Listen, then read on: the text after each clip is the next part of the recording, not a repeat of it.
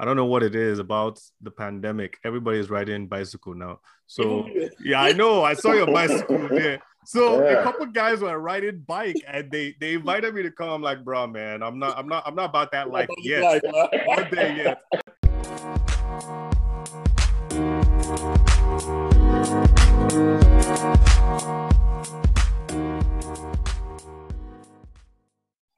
All right, so uh, today on Life on Purpose, um, I've got my brother, uh, Demi Adeoye, uh, aka Mister Dimension, um, and um, I've been fortunate to know Demi for uh, what six years now? Is it? Yep. Are you on year six? Yeah.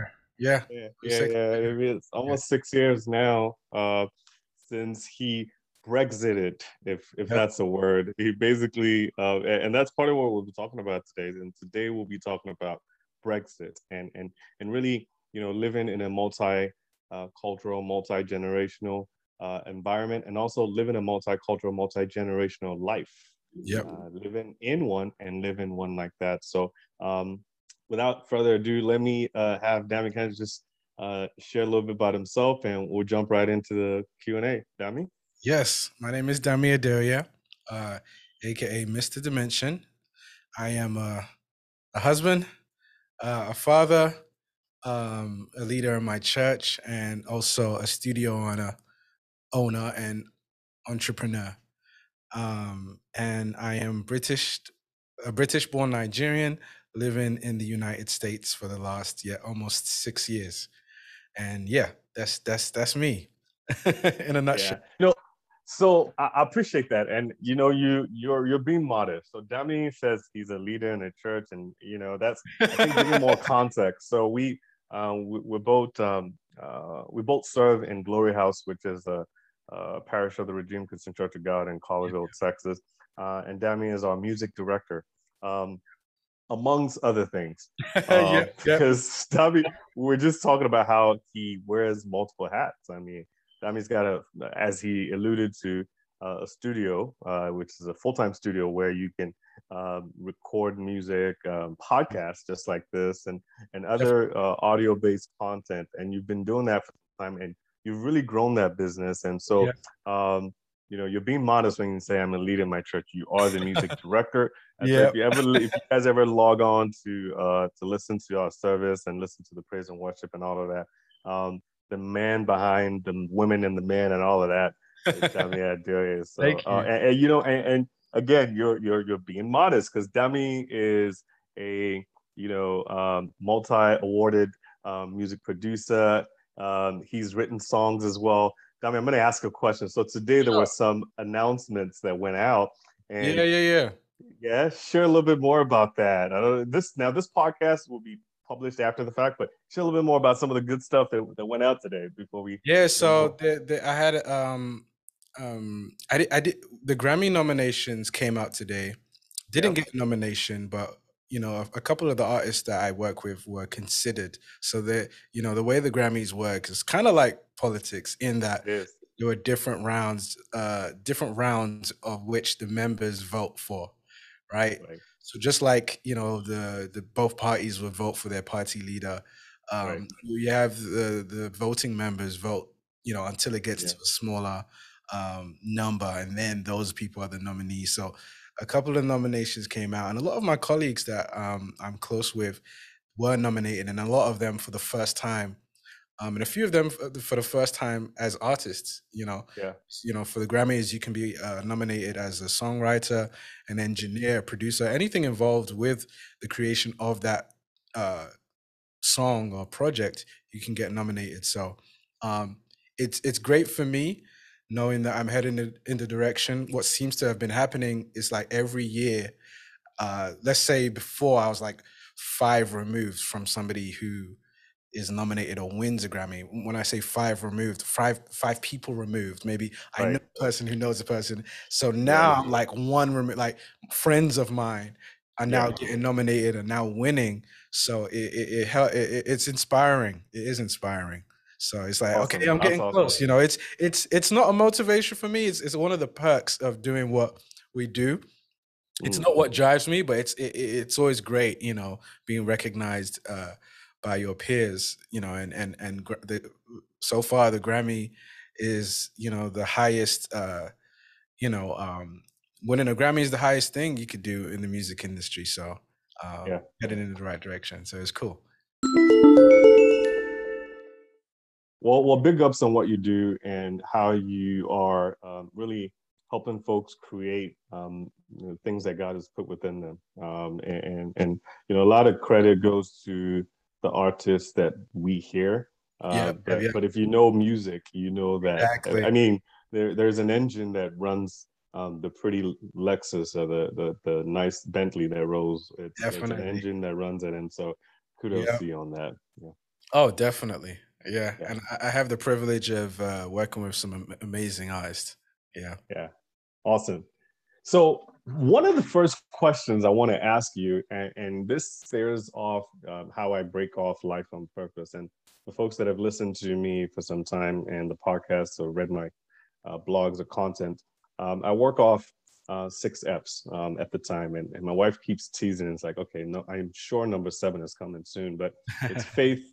Faith, fitness, family, focus, finance, and friends. It's faith, okay. fit, family, focus, finance, and friends. And and when you think about, you know, um, the topic for today, which is Brexit, um, yeah. and the idea is, you know, you you were born to Nigerian parents, yep. right? Yep. Mm-hmm. Um, you grew up, um, and you and you've talked about this uh, quite often as we've discussed. You grew up um, in a home where your grandmother was present. Um, um, you lost her this year, so sorry about that. And Thank very you. Impactful yeah. in your life. Um, may her soul rest in peace. The the, the Amen. Couple of times I had the pleasure of meeting her. She was yeah. full of life. I could see where you, yeah. you got a lot of your things. And oh, so, definitely, definitely. Um, yeah, she's she's certainly uh, a historical figure um, in a lot of cultures. I, I must say. Definitely. Um, And so you grew up in that environment where you had, you were raised by Nigerian parents, had your grandmother, who is probably a post-war, if you were looking at generation, maybe she's an early boomer, but your yep. parents are certainly boomers, right? You know, yep. um, you know, and, and when you look at the years of generational descriptions, you know, the boomers are the forty-six to sixty-four, um, you know, and then you've got the Gen X's, um, yep. which is nineteen sixty-five to nineteen eighty. Um, yep. and, and then you have the millennials, which, yep. um, you know, you and I fall in that category. And I, I'm happy to say I'm in that category because sometimes folks be like, you sure you're not a Gen X? I'm like, no, nah, man, I'm not that old yet. Although you be making it look like yep, that. I do. Not... yeah, I, I'm, I'm on the I'm on the younger end of the millennial. Oh, yeah, yeah, yeah. But hey, yeah, look, the, Gen, the last these five are coming. Years, yeah, I know. Oh, yeah. These are coming. So you know, and you think oh, of the Gen, the Gen Z is from a number standpoint is nineteen. If you were born nineteen ninety-seven to twenty twelve, so here's my question for you personally: being born a millennial, um, growing up with boomers in in, in Europe, right, in, in Britain, yep. and then coming to America. Would you say there's really a difference yeah, within those generations, depending on what where you grew up? Is there a difference between being a millennial in America um, versus being a millennial um, in, in Britain, from your perspective? Do you know what? There are a lot of similarities. And I, and I think, I guess, in a way, I think anyone who's grown up in the Western world will have a lot of similarities. And, and I think that was one of the main things that um, I learned coming here, um, particularly with Black people, um, especially, you know, for us in the U K, a lot of uh, what we grew up on in terms of T V shows and music was mainly from Black America. Mm. So one of the things I noticed coming here was that, you know, when when we would talk about our childhood shows and favorite shows and favorite things, favorite songs or and stuff like that, a lot of that was um, the same, you know, mm. you know, whether it was uh, My Wife and Kids uh, um, and different. Fresh Prince of Bel-Air. Bel-Air. When you mm. speak to the average, um, particularly for the average Black person in the U K and um, the Black person over here, when we think about the the, the films and uh, and music we, we, we grew up on is very similar. Now, obviously, being uh, a British Nigerian, there's there's also an element of um, the Nigerian culture that I was privy to.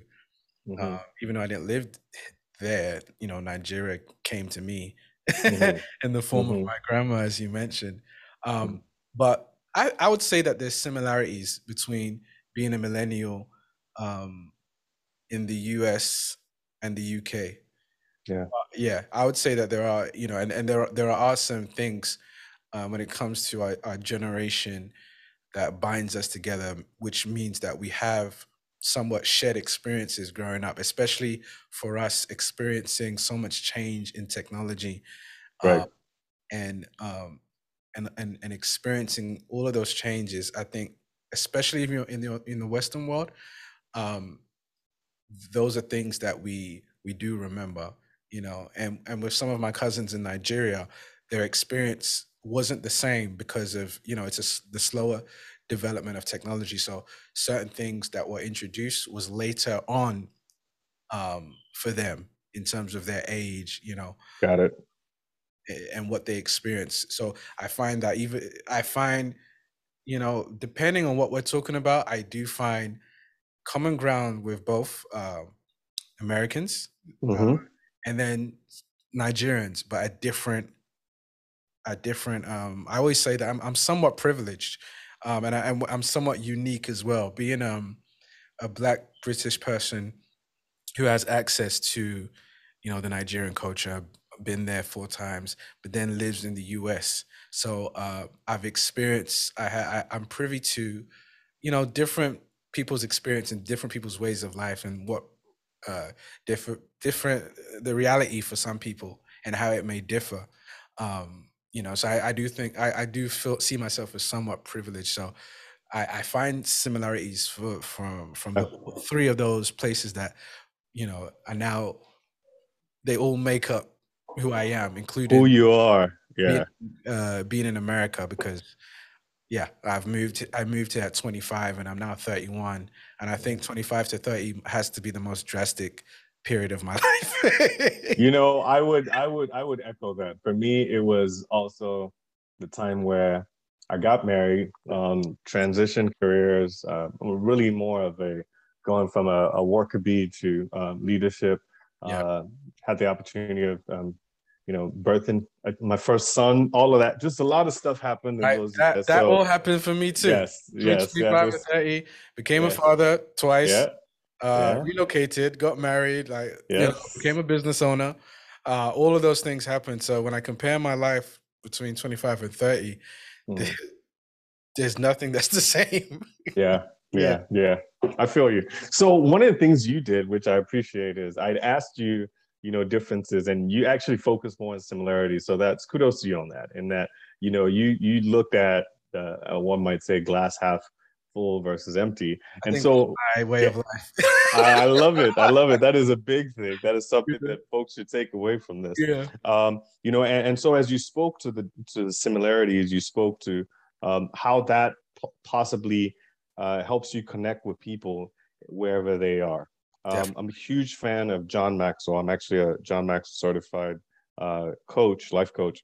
And John teaches um, on, on meeting people where they are. He teaches on marketplace ministry. In other words, you go to people where, where we read in the Bible um, that Jesus was out and about, you know, and the Great Commission was go and make disciples of all nations. That's Matthew twenty-eight, nineteen to twenty. Go. Didn't yeah. say sit back in your home. It says go and make disciples of all nations. So thank you for connecting that similarities on the importance uh, of, of connecting to people um, by finding similarities. I do want to um, kind of just touch back on um, maybe the generation before. Um, I will come to Uh, the Gen X's, because um, you and I work uh, quite often. Uh, well, the reality of America today is most of the folks that are in leadership roles are right. the boomers are falling off. Yes, it's yeah, mostly Gen X's, to, uh, right? Retirement. Yeah, yeah, yeah, yeah. So it's mostly Gen X's, and there's a different way to to. to we'll camp on that, but before yeah. we go to that, let's touch back on your grandma. Uh, yep. Your grandmother was amazing. She was a boomer. How do you think that uh, that might have impacted your optics in life, her her way of life, and um, you know, some of the things that she might have instilled in you? How has that played a part in your optics um, uh, in life and working in uh, closely with other people? Yeah, um, I learned a lot from her, you know, and I, lo- I learned a lot about uh, the realities of colonialism also, mm. uh, because my my my my grandma's teachers were actually all English. Mm. Um, so I remember, um, you know, when you know, growing up, you know, maybe I would speak in sl- slang and she would correct me on my, you know, my English. Um, but she also spoke about her, the, the, you know, the realities of living in, you know, that era. Right. You know, and, um, you know, how, you know, one allowed, they weren't allowed to speak their dialect in school, just English. And, you know, and she'll, she'll tell me there were areas in Nigeria that looked just like London, but they didn't have access to those places.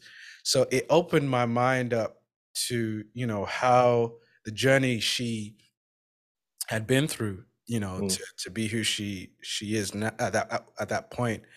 And and it, it kind of negated everything she did. So even though she came to London, she was very uh, she was very particular about us knowing from where we came from, um, and she would and she was very particular about us knowing the culture. And everything she said and did, it gave me an indication of, you know, how she saw life. You know, one of the things she wanted, she she wanted me to learn how to cook, learn how to do house chores.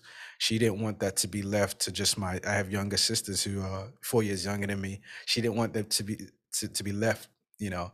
And it, for her, it was like, you you have to be domesticated. Like, you have to know how to do this by yourself. You know how to, you know, despite Grow, knowing that, okay, things may be different in London, but it, it, it struck me that she had a vision, particularly for me, um, being her first grandchild. So a lot of, a lot of discussions, a lot of things she got. It, I, I felt that, you know, it was like an opportunity she didn't know she would have because we lived in London. But when she when she she grabbed it with both hands to say, okay, this is my first grandchild, my first grandchildren, because, you know, my sisters also, uh, after me, they're the eldest. Knowing that she got to to to to know us and practically raise us, I saw how much that that meant to us. And she, I loved her way of, uh, you know, correcting with love. My grandma was somebody mm-hmm. who, she could correct you and really go at it, but the next minute, the moment you apologize, the next minute she's not still like salty about it. She's she her. Her discipline was not out of anger, it was out of love. And I and she made me realize what that meant, meaning she would explain why this was wrong, you know, and she was very particular about, don't do this. And, and she was also very particular about saying, you know, the outcomes of bad decisions, you know, consequences, yep. the reality yep. of consequences. And, and these are all concepts that um, I really... Uh, in my adult time, I really, you know, appreciate, as well as knowing how to, in a way, for people like myself who born in Britain, um, but Nigerian, having to almost kind of code switch between the realities of navigating life um, in England, but also knowing that when you're in a, in a space with predominantly Nigerians, there's a different set of codes um, that you have wow. to apply to. And sometimes that's hard, but I think she made that easier for me, um, knowing, you know, but it, if I contrast that between, you know, let's say my white friends, for example, who don't necessarily have to think about code switching, uh, or even some of my black friends who are maybe of Caribbean descent, but their family have been in England for a couple of uh, generations, um, you know, the, the code switching was just less of a thing. But I think for, I, I would see for me and my friends, it, it it's something that when when you're in your mid teens is a bit hard, and then you just get used right. to it, you know, and yeah. that's different from, you know, everyone's individual family dynamic. This is solely right. just cultural expectations, which differ from when you're navigating life um, in school, in the workplace, and then at home, or even if you go to a predominantly Nigerian church. That's right. You also have to consider it's not just Christianity, it's Christianity plus your Nigerian culture. Culture, and yeah. How to uh, toe the line, you know, mm. and be careful, you know, you can't let's you can't rebuke some uh, someone older than you using scripture mm. because you're gonna um you're gonna cross, cross a line culturally, you know. So it's just different things. Solid. Being a, a Brit, a yeah. Brit, uh, Nigerian British, a British Nigerian. Yeah, you always have to kind of make sure that you're not too far on either end. Yeah. So you know what, Demi, this is awesome. This is perfect. You actually, you know, so I started off saying the concept or uh, topic I'm using is Brexit, but you know. Yeah. I feel like I'm going to change this to code switching because it's yeah. it's kind of what we're talking about. It really is. Yeah. And that was the intention I had, which is, you know, you you have, you, you pointed it out. I want to unpack a lot of what you just said as we spoke about your grandmother. Yeah. Um, you pointed it out that, um, you know, you were unique. You are unique. You are fortunate to have different people be a part of your life in an early stage. Your yeah. grandmother, who probably was a post-war, if we were to describe Uh, yep. generation, your parents being boomers, um, you know, so you had those factors involved, and and her being, um, you know, a post-war person from a generation standpoint, um, yeah. experienced colonialism early, like she was, she she lived it. It was her story, yep. um, and so as a result of that, you know, even in that era, um, you know, they they had to possibly probably code switch um, yep. to the point you made. There were parts of Nigeria that were very London-like, but there yeah. were parts that probably weren't. And so she also had to learn the difference and how to speak in one sphere versus another. And, and coming to the U K and spending time with you all, um, you know, she thought it was important for you to be multi, uh, multi-skilled, multi-knowledge, um, yeah. just having, being domesticated as opposed, you know, kind of like the colonial man would have been, yeah, as opposed yeah. to the African man who wouldn't do anything. So exactly. the, so so that was something. And then you touched on uh you know some of the things that she did that you appreciated. Um she you know she helped you understand the importance of consequences, um like your actions, you know there are consequences for action, but she also corrected with love. um yeah. and, and the question I want to bring from all of that unpacking is camping on that last one, correcting with love. Yeah would you say um that that is possibly specific to that generation, and that's the post-war generation, and maybe it's maybe it's because she was your grandma? Yeah. Do you feel like maybe the late boomers and the Gen X's, do you feel that they understand the importance of correcting with love? Do I feel the um the boomers like, and the Gen X? Yeah, yeah, maybe maybe the late boomers. Think, go go more Gen X's, so like the nineteen sixty-fives to nineteen eighties. And here's where I want to connect that is, as we talked about, you know, the reality of leadership today. Most of the leaders in in you know in America are in that Gen X range. They're between forty-one yeah. and fifty-six, uh, more so in their fifties, right? Do you feel that there is an understanding of correcting with love, and how do you think that that that's different uh, from the post-war era? You know what, I've I've always wondered. I've to answer your question, no, I, I think. Um, how would I get? I don't get backlash for this, but I, I uh, you wouldn't. This is we got it. We had it. So here's the thing, Demi. We have to have these discussions, right? And if folks really want to, you know, go. If we really want to unearth some of the. the barriers keeping us from progressing as a people, if we really want to overcome those obstacles, yeah we really really need to get down to the root. And, and yeah. in some cases, you know your perception, um and, and I, I'm not the uh, subject matter expert, but your perception, um someone might perceive as wrong, but I hope that listening would have them thinking on how right. to address things differently, right? If they don't know where everyone's, if we don't if I don't know where uh you and I are millennials, right? But if I don't yeah, yeah. know where the Gen X's are coming from, or where the boomers are coming from, or where the post-war folks are coming from, you know, yeah. relatability will be hard. And so that's that's part why. So go for it. Yeah, I, I've I've I've often thought that. Yeah, no, they they don't.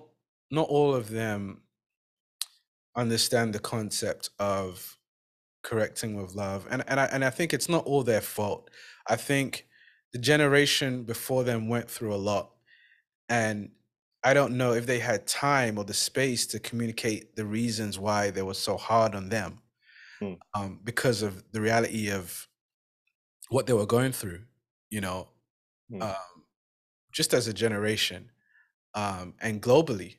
Um, you know, for many of them, my grandma, for example, was born in the forties. So no matter where you are, many of them were still recovering. Either they were, either they were recovering from, um, or still in colonialism, yep, or in the West recovering, World War Two, recovering from the Second World War. So just in general, you know, and then I think the Great Depression was in, in America was in the forties also, I, I think, um, that time. So in general, that time, it was a, a, it was almost a time of recovery in a, in a way, um, I think. Now, now I feel like the Gen um, X's, uh, they they got the brunt of a lot of their parents. Um, how do I put it? I, th I feel like their parents were hard, hard on them in love, but mm. I don't know if we had, as a as a people have got to the point where communication between you, uh, the child and um, the parent was really a thing. And when, you know, growing up, you think it's a Nigerian thing, but as you get older, mm. you speak to people of other um, places, you realize that, oh, no matter whether you're Nigerian, American, or British, there there was a there was a big disconnect between the parents and the children when it comes to communication. They they they it was not the the the dynamic that you had with your parents. You don't question, neither do you expect any kind of rationale for your parents' uh, decisions or lack of decisions. You you just had to accept everything. So now, obviously, as as a people, things have changed. Mm. Um, millennials, we question everything. You know, yeah, we question yeah. everything, and we want explanations for everything. And we, it it kind of for for us to receive information, we we we kind of need it to make sense to us. Um, so you have, you know, you have a portion of Gen X's who are just re replicating what their parents did, and they feel like, you know, I turned out well. On the surface of it, they did. But if you look at other areas of their life, um, when it comes to dealing with, uh, you know, relationships or different aspects, you'd find that just mentally and emotionally, not all of them, um, not all of them are okay. Mm. You know, not all of them are, are okay. Um, you know, funny enough, our generation were actually having less children out of wedlock. You would never believe that. Even we're having less ch children, period. But the Gen X's had a lot of children out of wedlock. You know, they had a lot of children, uh, and this is not this is not uh, regional. It's generational. Um, even in the U S, the the last uh, census they did, they found out this was the um, in the last. In the history of when they've been doing the U S census, uh, this is the lowest dip in population growth in the history of, you know, and it, to, to give you an indication of how, how much things have, have changed, and things we can attribute to different, you know, generations and, and stuff and stuff like that. But the point I wanted to make, okay, now I'm almost forgot the point I wanted to make. No, I think you were trying to, you, here's what I thought you, I was taken out of that, that there may have been a disconnect in uh, in communication between yeah. the generation before them yes. and their generation. So, so they were loved, but they maybe not, a, they didn't necessarily understand. Yes. There was no communication. There was no the communication. Discipline that, so that came with it. Love that they, they, for many of them, they filled, they filled in the gaps themselves based mm. solely on actions. Mm. Whereas for, for us, millennials, most of us need a bit more than that, just because, um, and a lot of, and I think how fast things moved and developed for us, the internet, I think has uh, contributed to that. Yeah. I mean, because as times have gone on, where we get information has, you know, vastly increased. Whereas before, Gen Xers, where they get information from is their parents and their teachers. Pretty much that's it. That's it. Uncles. There was no place out of them to get that information, or maybe the barbershop. Right. But fast ah, I love that. Fast forward to our time, you know, and that's why I have empathy for them, because, you know, and for us, because we're going to get it too as young, you know, parents. When you're raising children, you know, the boom is when you tell your child something, your word is bond. Like right. There was no other place they were getting information. Fast forward to Gen Xers who are now raising millennials. They're, they're now in that place where they're, what it means to be a parent changes as they become parents. And now what they knew based on how they were raised is pretty much no more. Mm. And not, and they find that not everything is transferable. And that's not to do away with how they were raised, but deciding what's transferable and what isn't is the hard part. Because as you're trying to do that, you also try to provide financially. Not yeah. every parent, not every Gen Xer has the moment, the time to pause and realize that, okay, our parents raised us this way based on their reality, and they did what they could do, right? Yeah. What things can I take from that, but what things are different that aren't transferable? One, because it's a different generation. Two, for some of us, it's a totally different country, you know? You know, so knowing how do I give the tools my child needs to navigate this generation and this country, you know? And there is a burden on parents to, to be engaged in a way that their parents didn't have to. Now you have to be on the internet. You have to have somewhat an idea of the information that's out there. So when you know how to combat that as a parent, and these are all things that the Gen Xers didn't have, they're learning on the fly whilst being um, in positions of leadership or parent. Yeah. So it's easy for them to somewhat have a chip on their shoulder, because you have these millennials who are reading every and anything and are challenging everything they say. Pretty much. So, so Demi, this is perfect. I, I love how you, you describe it. And, and I want to go back to, you know, the term code switching. You yep. know, it, it's as though that, you know, you were blessed as a millennial to be, to have your, your grandparent, your grandmom uh, around, who was probably um, uh, uh, uh, kind of like a post-war, uh, early boomer, very early boomer, if any. And so she taught you code switching. She taught yeah. the importance of, all right, this is who you could be here. This is who you need to be here. And yeah. she communicated that to you. Yeah. Um, now, that's on one end. On the other end, we're talking about Gen X's who their parents were also, you know, because that's your grandparent, right? Their parents were your grandparents who yeah. had, you know, um, probably early boomers, post-war, but it seems as though what you got from those same people, they didn't get it. Yep. And and, and the why to that, I I don't know that we can unpack that in this in the time we have here, but it seems like it's the the love with communication might have skipped a generation. Definitely. Now, here's the question. Here's the question, because you touched on where I was kind of going next with it, which is you know, as we code, as as we as we talk about their reality of maybe not being able to code switch as quickly as um, the millennials are uh, able to. You, again, yeah. you know, we're talking about Brexit. You're a British American, born to American, uh, born to. I'm sorry, you're a British Nigerian, yeah. born to Nigerian parents, and you live in America. Yeah. So, funny enough, I'm second generation. My dad was born in England too. My granddad it. migrated in the fifties.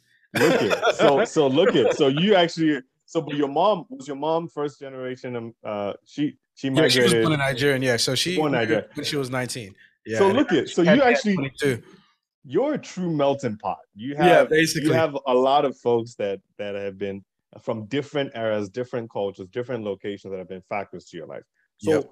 so you now have children who, and I think that's Generation Alpha. Maybe my son, who's seven years old, is more of the Generation Alpha. Um, and they have, um, they will have more information at their fingertips than I, you know, a millennial would ever have, you know, yeah. and, and that's their reality. And so, you know, kind of just moving, moving the timeline forward and seeing yep. that maybe some of the things that we look to our Gen Xs to say, well, maybe you should have corrected me in love. Um, and maybe you should have understood code switching. Do you think that we're going to have that same issue with our children? Do you think that, you know, our children will have more information? Well, first off, I believe they will. But do you think them having more information than we do, we currently do, do you think that would be a problem in this whole uh, correcting with love? Um, yes and no. I do think that uh, millennials, we have a lot more tools to deal with that change than our parents did, um, because of the internet, because of the information we have, um, because uh, of our attitude towards uh, therapy mm. and dealing with stuff, you know, emotionally and mentally, uh, counseling. Um, it's, you know, we're we're a bit more we we're a bit more willing to uh, to to seek to, you know, unpack certain things that we know we may have been affected by subconsciously, um, you know, so that we don't um, impact our children negatively. Um, so I think because of the the information we have, we're we're a bit more equipped to handle, and because we're a generation that experienced so much change, we understand how Uh, volatile it can be um, for our children to go through that same change. We understand how volatile the internet can be, and we understand, we have a concept of that world because, you know, whether we like it or not, the world is on the internet and probably will always be with some um, shape or form. So I think we are better equipped to um, to handle that. We, we will still find it difficult, just because there are things that don't exist now that will exist when our parent children are teenagers, and it'll be something new for us to combat.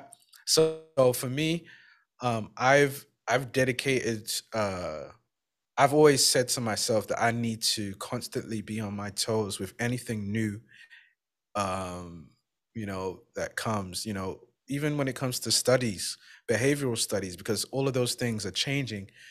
Um, and not every, for example, I am only thirty-one, but I didn't have social media while I was in school, you know, while I was in high school. And yep. that's, that, that's a dynamic I have not experienced, you know, you know, the concept of, you know, being bullied in school and then being bullied on the internet is something that I have not had to experience, even though I'm only thirty-one, you know, but my sister's who are four years younger than me, um, did experience, they, they, they did have social media.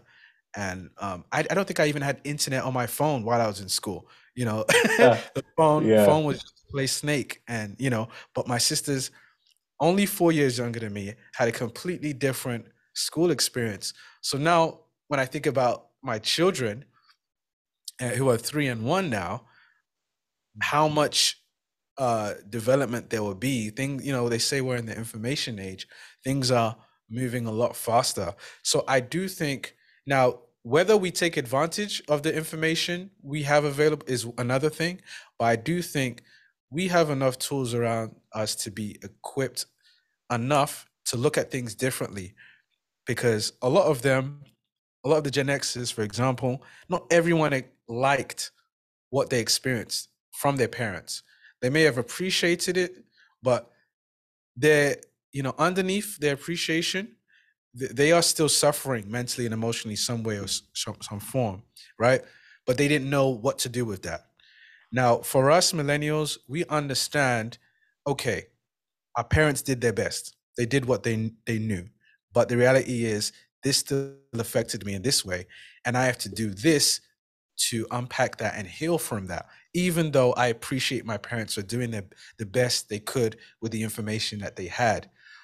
Uh, we, uh, we're, we know that, okay, there are some aspects of us that put us in, if if certain things happen, it could bring out something in us that's been dormant, you know, that uh, we don't know. We understand that we need to kind of find what our triggers may be so that we don't, uh, so our children don't feel the negative effects of that, because, and we don't parent out of fear solely. Whereas I think Gen Xers, they did, you know, parent out of fear, mm. um, you know, and because we've, we hadn't progressed in terms of communication, it was more of do what I say and don't question it without giving context, because it was very much out of fear. It's like, I don't even want to give you, you know, context. I just want you to not do this or do this, you know, without give. And, and for a lot of them, it, it was their fear um, that, yeah. That was the, that was the catalyst. That was the factor, yeah, you know, their relationship. Exactly. And, and many of them, it does transfer into the workplace when they're speaking to employees, you know, this, this is what I say, do it, do it, you know, I, you know, yeah. But now when you have a majority millennial workforce, right, there's, there's a different psychology involved. Yeah, you know, yeah. Yes, we're a generation, we, we need pats on our backs. You know, we need words of affirmation. We, if we're doing a good, good, good job, we want to be told we're doing a good job. You know, yeah, yeah. These things that have changed. So somebody, a Gen Xer who wants to have an effective workforce needs to understand that, okay, the majority of the workforce is now shifting, you know, from Gen Xers to now millennials. For you to produce, uh, you know, to, to, to lead effectively, you need to change your leadership style. You know, you know, there's a thought there that you shared, which I want, I don't want people to lose sight of, is the, the, the need for affirmation in our generation, the millennials.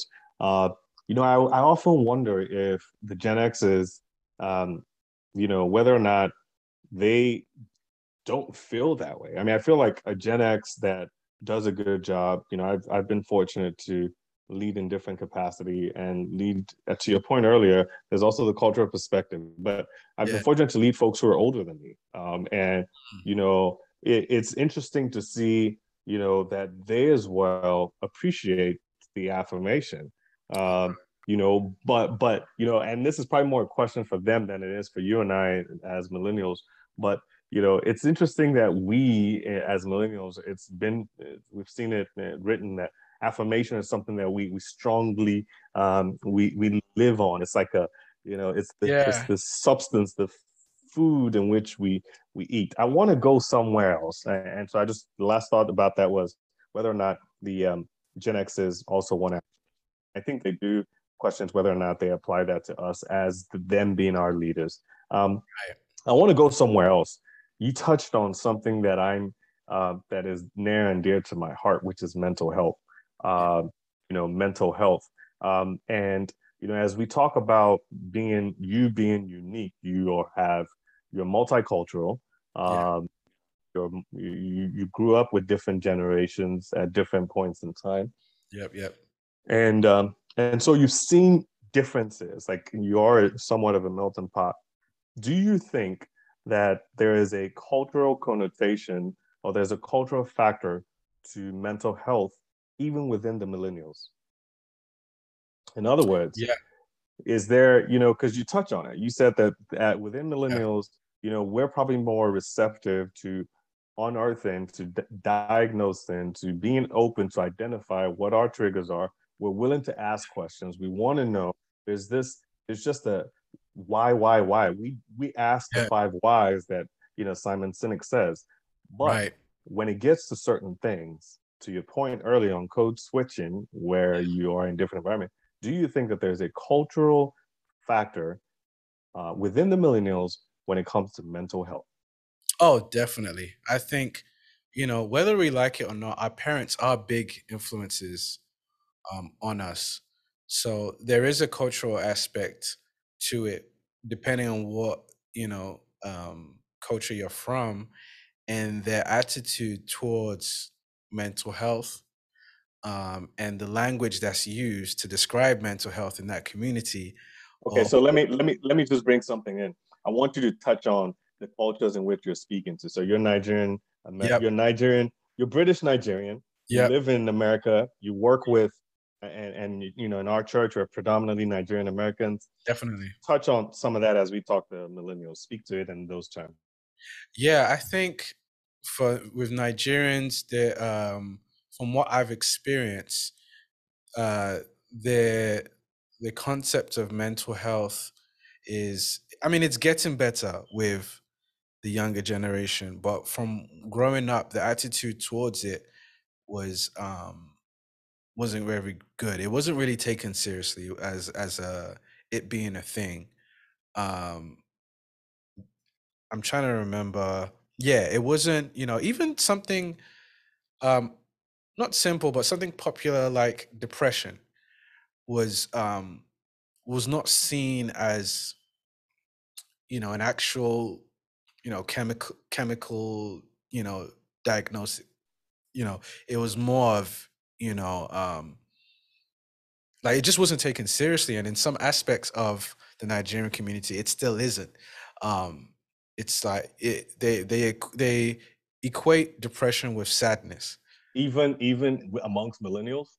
Even amongst millennials, you know, less so, but millennials who are heavily involved with their culture or heavily uh, in their culture, and they've not, um, I guess they they they they've not challenged some aspects of their culture, because, you know, which I understand, because they they it aligns with, based on their upbringing, it aligns with what they were taught by their parents, mm. you know, and they've not really deviated from that, or, you know, so so for some, yeah, they they they still hold the same view um, as their parents, you know, and yeah, it it, it is interesting, because it's like, okay, we do have the information out there, but we do see how influential influential and how important, I guess, enculturation is.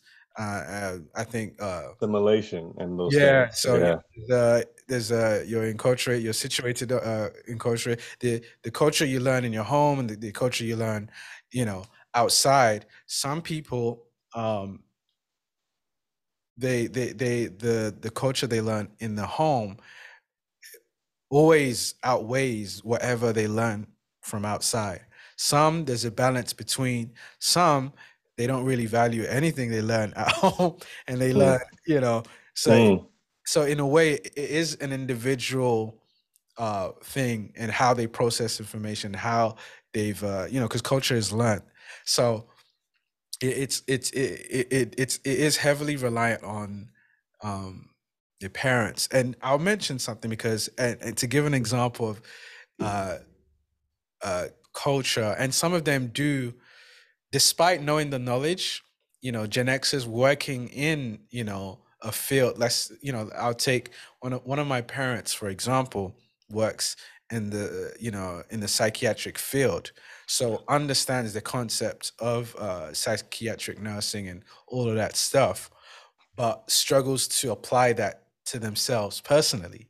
Oh. You know, so even though one of my parents have worked in that field throughout, helping people, you know, with alcoholism, helping people with depression, you know, all of that stuff. But when it when it, when it came to me suggesting, you know, um, um, suggesting for them to seek counsel and to to seek therapy, the response was, you know, no, I don't need that. I'm fine. You know, mm. even though they're clearly not, because the things that they were mentioning, you know, in terms of, you know, Uh, the way they see the world and the way they see certain situation, when I when I listen to the word words, it, it stems from childhood, mm. you know, and you know, it, and then as a millennial, I'm I have to, I guess I'm equipped to empathize and humanize my parents to, mm. you know, to say, you know what, they didn't have, they don't, they didn't have the tools. You know, they're battling. They're battling mm. with their culture and their generation, even though they have the knowledge of, um, you know, the knowledge. Yeah, yeah. Having having the that, having the knowledge, but the application and the understanding. Yeah, so is so they, different they things. Yeah, so they can apply it to people who they feel is aren't of their culture. Right. And it's they, like it's yeah. like. do what I say, not yeah. what I do kind of thing. So I think a lot of them have that mental battle also. And, mm. um, you know, mental health is still uh, quite synonymous to weakness um, for, for many of them. Um, and for some reason, Gen Xers, they, they do pride themselves of, uh, with having stuff rough. And a mm. lot of their, a lot of their, uh, their attitude towards us is that we're soft and, you know, we don't, you know, whereas for us, we, you know, well, kind of like, you know, if, if, if there's another way which we don't have to struggle, we won't willingly take the struggle just because, you know, just like we, we won't, you know, yes, you, there's uh, driving with stick or driving right, manual, but yeah. I just want to get from A to B. So I, I just, am, I am but chuckling. My, but my dad will say that's not real driving. Whereas me, I don't care because nobody looks at what I'm doing, you know. Yeah. Yeah. I'm getting from A to B and that's all I want to do. But that's yeah. an idea of the generational difference where my dad is like, you know, that's not real driving. What about in an emergency, blah, blah, blah, blah, blah. I'm thirty-one now. I've never had that emergency where I've had to drive no car for where, no where you've had to freestyle and neutral. Yeah, you know, so that gives you an indication of that mindset. And that also has to do with the environment, by the way. Yeah, you exactly. Know, you, you grew up in parts of Africa where most of the cars are stick shifted. Right. It might work on a Tuesday and maybe not on right. a Wednesday. You have to be able to, you know, exactly. Uh, put, and my dad is out of gear lived, and push it. My and, dad has now lived in uh, England longer than he's lived in Nigeria. By far. But yet, but yet, still. And my dad is heavily influenced by his own father. My like nice. my my uh, my dad's uh, dad is like my dad's hero.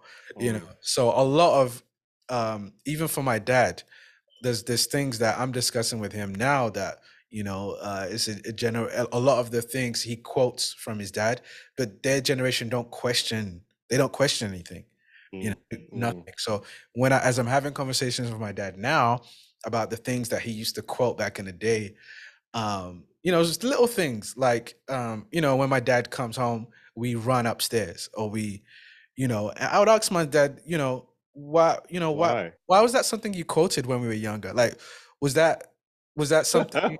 was that something you wanted from us? You know, he couldn't really answer it. He he he just said, you know, you know that respect. And I said, okay, Dad, is that respect or is that fear? Fear. And then he was like, I mean, he was like, I mean, yeah, we were scared of him, but you know, we we did that because we respected him. Oh, Dami, this is good. You know, so and obviously, as me as a millennial, yeah, if I walk in the house and everyone scatters. That's the problem. Yeah, you're like, wait, wait a minute, what's going on? Y'all, I, I, I want you all to love me. Yeah, Come give so me the, a hug. Yeah, so the concept of uh, dad coming home, everyone scattering, and he sits down and starts reading a newspaper, and everything's, and then I'm, that's okay. Like, yes, he's home. Like, that was what his dad wanted or felt mm. like he needed to assert himself to make sure mm. that, you know, his children knew who was mm. boss. Whereas for me, I if my if my child doesn't run up to me, I'm yeah. like, yo, what's what's up? Like, you had a bad day? I was like, it's like, yo, what's what's going on? Let's talk I've about been gone all day. What's going on? Know? Right. So it's yeah. so interesting, and and now you know I'm I'm I'm, having, I'm able to have conversations, and you know I have a dad who he he, he he'll listen, he'll he'll listen, and he'll he'll actually laugh. When I ask him, because because some questions I ask, he just doesn't have the answers to. So they, they just they just didn't question anything from their their parents, mm-hmm. you know. So that's so then we are now they, questioning them, right? And and we're questioning everything, and they don't always have the answers because yeah, they've they've been told to do stuff without any real great explanation. You know, they've deduced their own explanation based on you know. the appeared outcomes, you know, based on how they've turned out. So they've, you know, based on the actions they saw, what they were told, without any context, they've deduced their own, right? And they they use that to now speak to to to people like myself and you. Um, so when when we now question it, it's it's difficult. And one of the things my lecture my lecturer in college always used to say, you know, when we were We're teaching, learning, you know, audio engineering, they used to say, we have to learn the science and the concepts so well that we can explain it to a five-year-old. That's when you know you you understand you know, the true meaning behind something, when you can really explain it in layman's terms, right? No matter how difficult the concept is, if you know something very well, you can use analogies to help um, make somebody understand it without having to throw a lot of jargon on them. So now relate that to a lot of the concepts and disciplining and stuff that they were instructed to do. Not all of them knew the reasons why their parents were doing it. They, they did it themselves. I mean, yeah. You know? Let me ask you this. I think, you know, just to give grace, and you do that well, you've done that. You started off, my first question to you, you, you looked glass half full, you know, you, you went similarities versus differences. So you give grace in your description. But definitely, could it be that they, um, and they being, you know, the Gen X's and, and, and, you know, late boomers or whatnot, could it be that they saw the outcome of um, the effort, and they saw the, the, they saw things as, I turned out well, or my dad turned out well, or my mom turned out well. So if, if the product, if the end product just defines the mean, then, you know, I may not understand it right now, but, you know, I'm willing to go through it. And, and here's where I bring, you know, you know, the, the Bible as well. There are many things that, um, that, that the Holy Spirit would ask us to do, you know, that in that moment we may not understand. Right. Um, you know, it's kind of like a, a child, a five-year-old, where you tell, um, don't touch that. Um, mm-hmm. Now, to your point, you know, if it's fire, to your point, you ought to be able to, as much as possible, explain it. But there's some things that are experiential. There's right, some things that right. you can't, that, you know, you, you have to experience it to a certain point to understand yep. it, to understand or it. You learn from other people's experiences in yep. order to. So in other words, you can look at what someone else did and say, okay, this, they turned out well as a result of this, because that's some of the things that mo- folks might say, well, I turned out okay the way I was raised, so why can't yeah. I raise myself that same way? Why can't I, you know, why can't I manage my team that way? Why can't I lead that way? Because I turned out well. You see the end result. We want to be like this people. These are our posters, right. you know, and, and I, I wonder if it's the environment has changed. The factors that are today are different from the factors that are yesterday. And so those yep. same skills, that, those that same assets, those same things that worked then may not work now, because back then there was, there was they, you were the single source of truth as a parent, yeah. as a teacher, that was it. Now, yeah. while, while you're telling me what you want me to do, I'm Googling and I can finish yeah. the sentence for you. You know, I can even go one step further, yep. you know, and what you're trying to give me. You want to give me in bite sizes.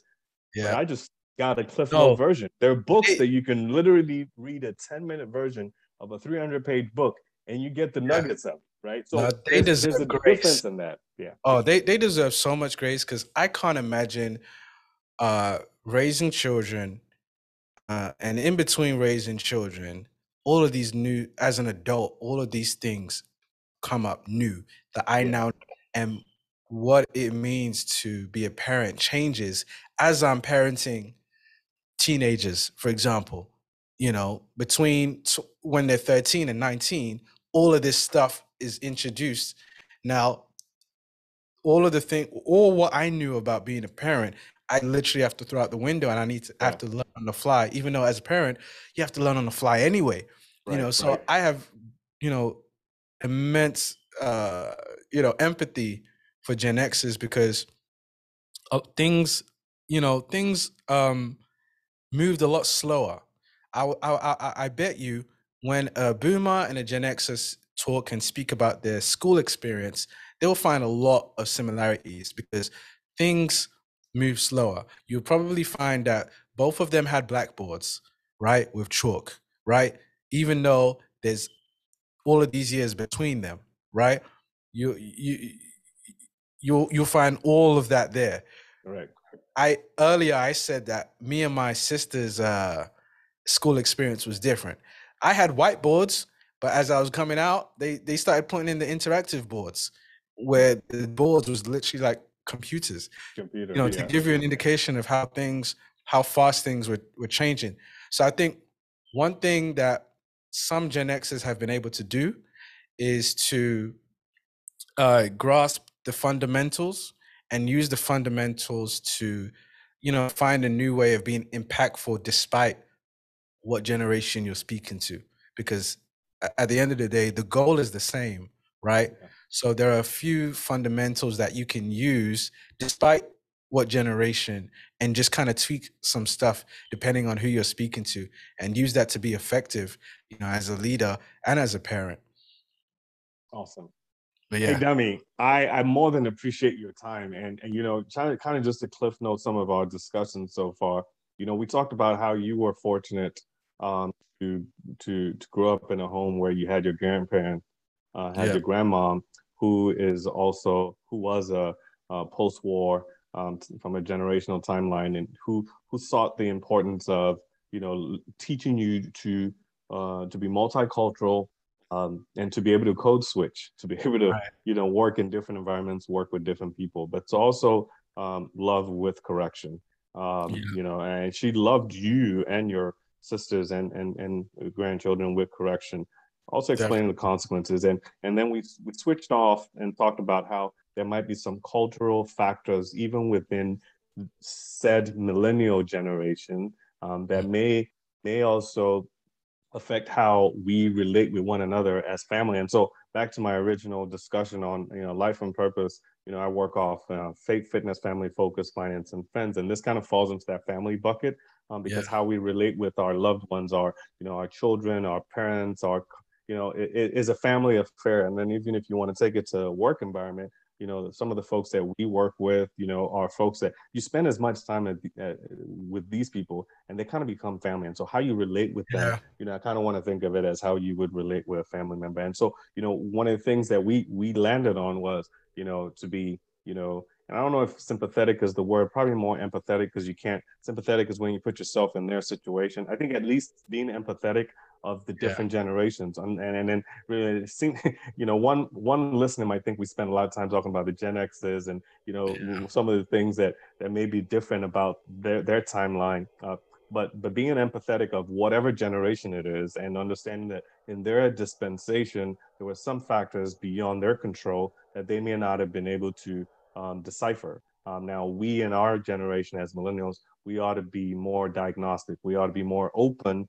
Um, and we shouldn't pick and choose parts of our culture that we want to use and work for us. So like a so, man shouldn't just be selective as, you know yeah. what, you know, in my culture, I, I'm head, yeah. you know, and many of us are guilty, but, you know, we, we need to, we need to look at what's great about all, uh, work on the foundations and apply it to the new, new knowledge that we have, application yeah. of that knowledge. You wanted to say something before. Yeah, you know, I, I, I was going to say therein lies, you know, a bit of the, the negative aspect of the millennials, in that, you know, in a way we are a bit, because of the things that we've experienced, it has made us quite a selfish generation, in that we, we see through, we see things through our lens solely, and we're not always able to empathize, because obviously a lot of the way we see things is what's a reality now, and what's present now, and what's true now. We don't always think that, okay, it's true now, but you know, there's a, there was, there's a lot of life that's happened before we existed. So you have to give them grace, because a lot of things change. We're, we're used to change because we grew up with change. Yep. You know, they didn't grow up in the same, change happened a lot slower at a different pace, the information age. So we're guilty of not giving grace often, and, and almost not really valuing sometimes, you know, the, the, princi the principles that are still important, even if we have diff different opinion of, about the application of it, but the principles itself, they're still valuable. But for some millennials, we dismiss it all, you know, uh, but there's value in our elders and the ones who came before us. Um, so I think there is an onus on us to kind of meet them halfway, and and um, and empathize with them, and realize that what is a norm for us, what's normal for us, isn't for them, and we have to try and imagine that, okay, we're a lot of millennials, we're stuck in our ways because we're adults. Now imagine being stuck in your ways and then experiencing all of these real life changes. Imagine going to your work, you're using paper all day, and now they say no more paper, we're using computers now. You know, yeah, imagine yeah. being an adult when all of these, okay, now we're using phones, you know, right. everyone's gonna, now we're using the internet, now we're using um, this C R M. Now, everything that we used to document in file cabinets, we're now documenting it in, in, in a cloud.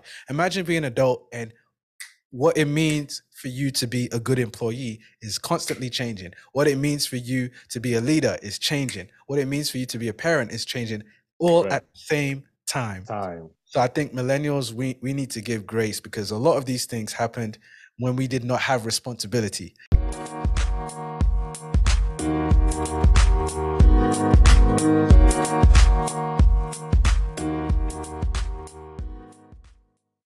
I do have a final question that's somewhat unrelated, and here's the question. What would, Demi Adeoye, what would you say to a younger version of yourself? So you're you're thirty-one now, um, you know, um, and uh, a younger version of you, uh, say twenty-one. What advice would you give a younger version of you at twenty-one um, in order to live their full existence on purpose? I, I need to sit down with him for a whole week. uh, um, yeah, so when I was younger, um, I, I everywhere I went, I, it just seemed like there was always, I had uh, a lot of expectations on me. And I, I kind of always used to run away, you know, from it, or question it at every turn. Every time I was given responsibility, it was kind of like, why me? And, um, you know, the things that, you know, my sister's looking up to me, the things that, you know, I have, a, I didn't do because of the pressure I felt. Um, I'll tell my younger self to embrace it, that God has a purpose for it. Um, yeah, embrace it. God has a purpose for it. Um, because now, now I'm seeing, I'm seeing that, you know, God, um, yeah, I realized I, I now know how to handle it. Um, and I now know that any ability that God gives you, it's not for you, it's for the betterment of his people. Ooh. So, that's a whole sermon, sir. Right. You know, that's so awesome. I realized that, yeah, you know, people are drawn to my personality, um, and um, God uses me to, to have a positive impact on people when they're with me. Um, and I'll tell my younger self that, yeah, embrace that. That, you know, it's for a reason. It's not for you, but it's for a reason, you know, and he, he has a, a, a plan plan for it, you know, and, and, I, and I'm starting to see the, the manifestation of it now at thirty-one, but I'll definitely tell my, my, my twenty year old, twenty-one year old self, yeah, stop running. Stop running from it. Yeah. Stop running from what God has in store for you. Yeah, that's awesome. Yeah. That's awesome.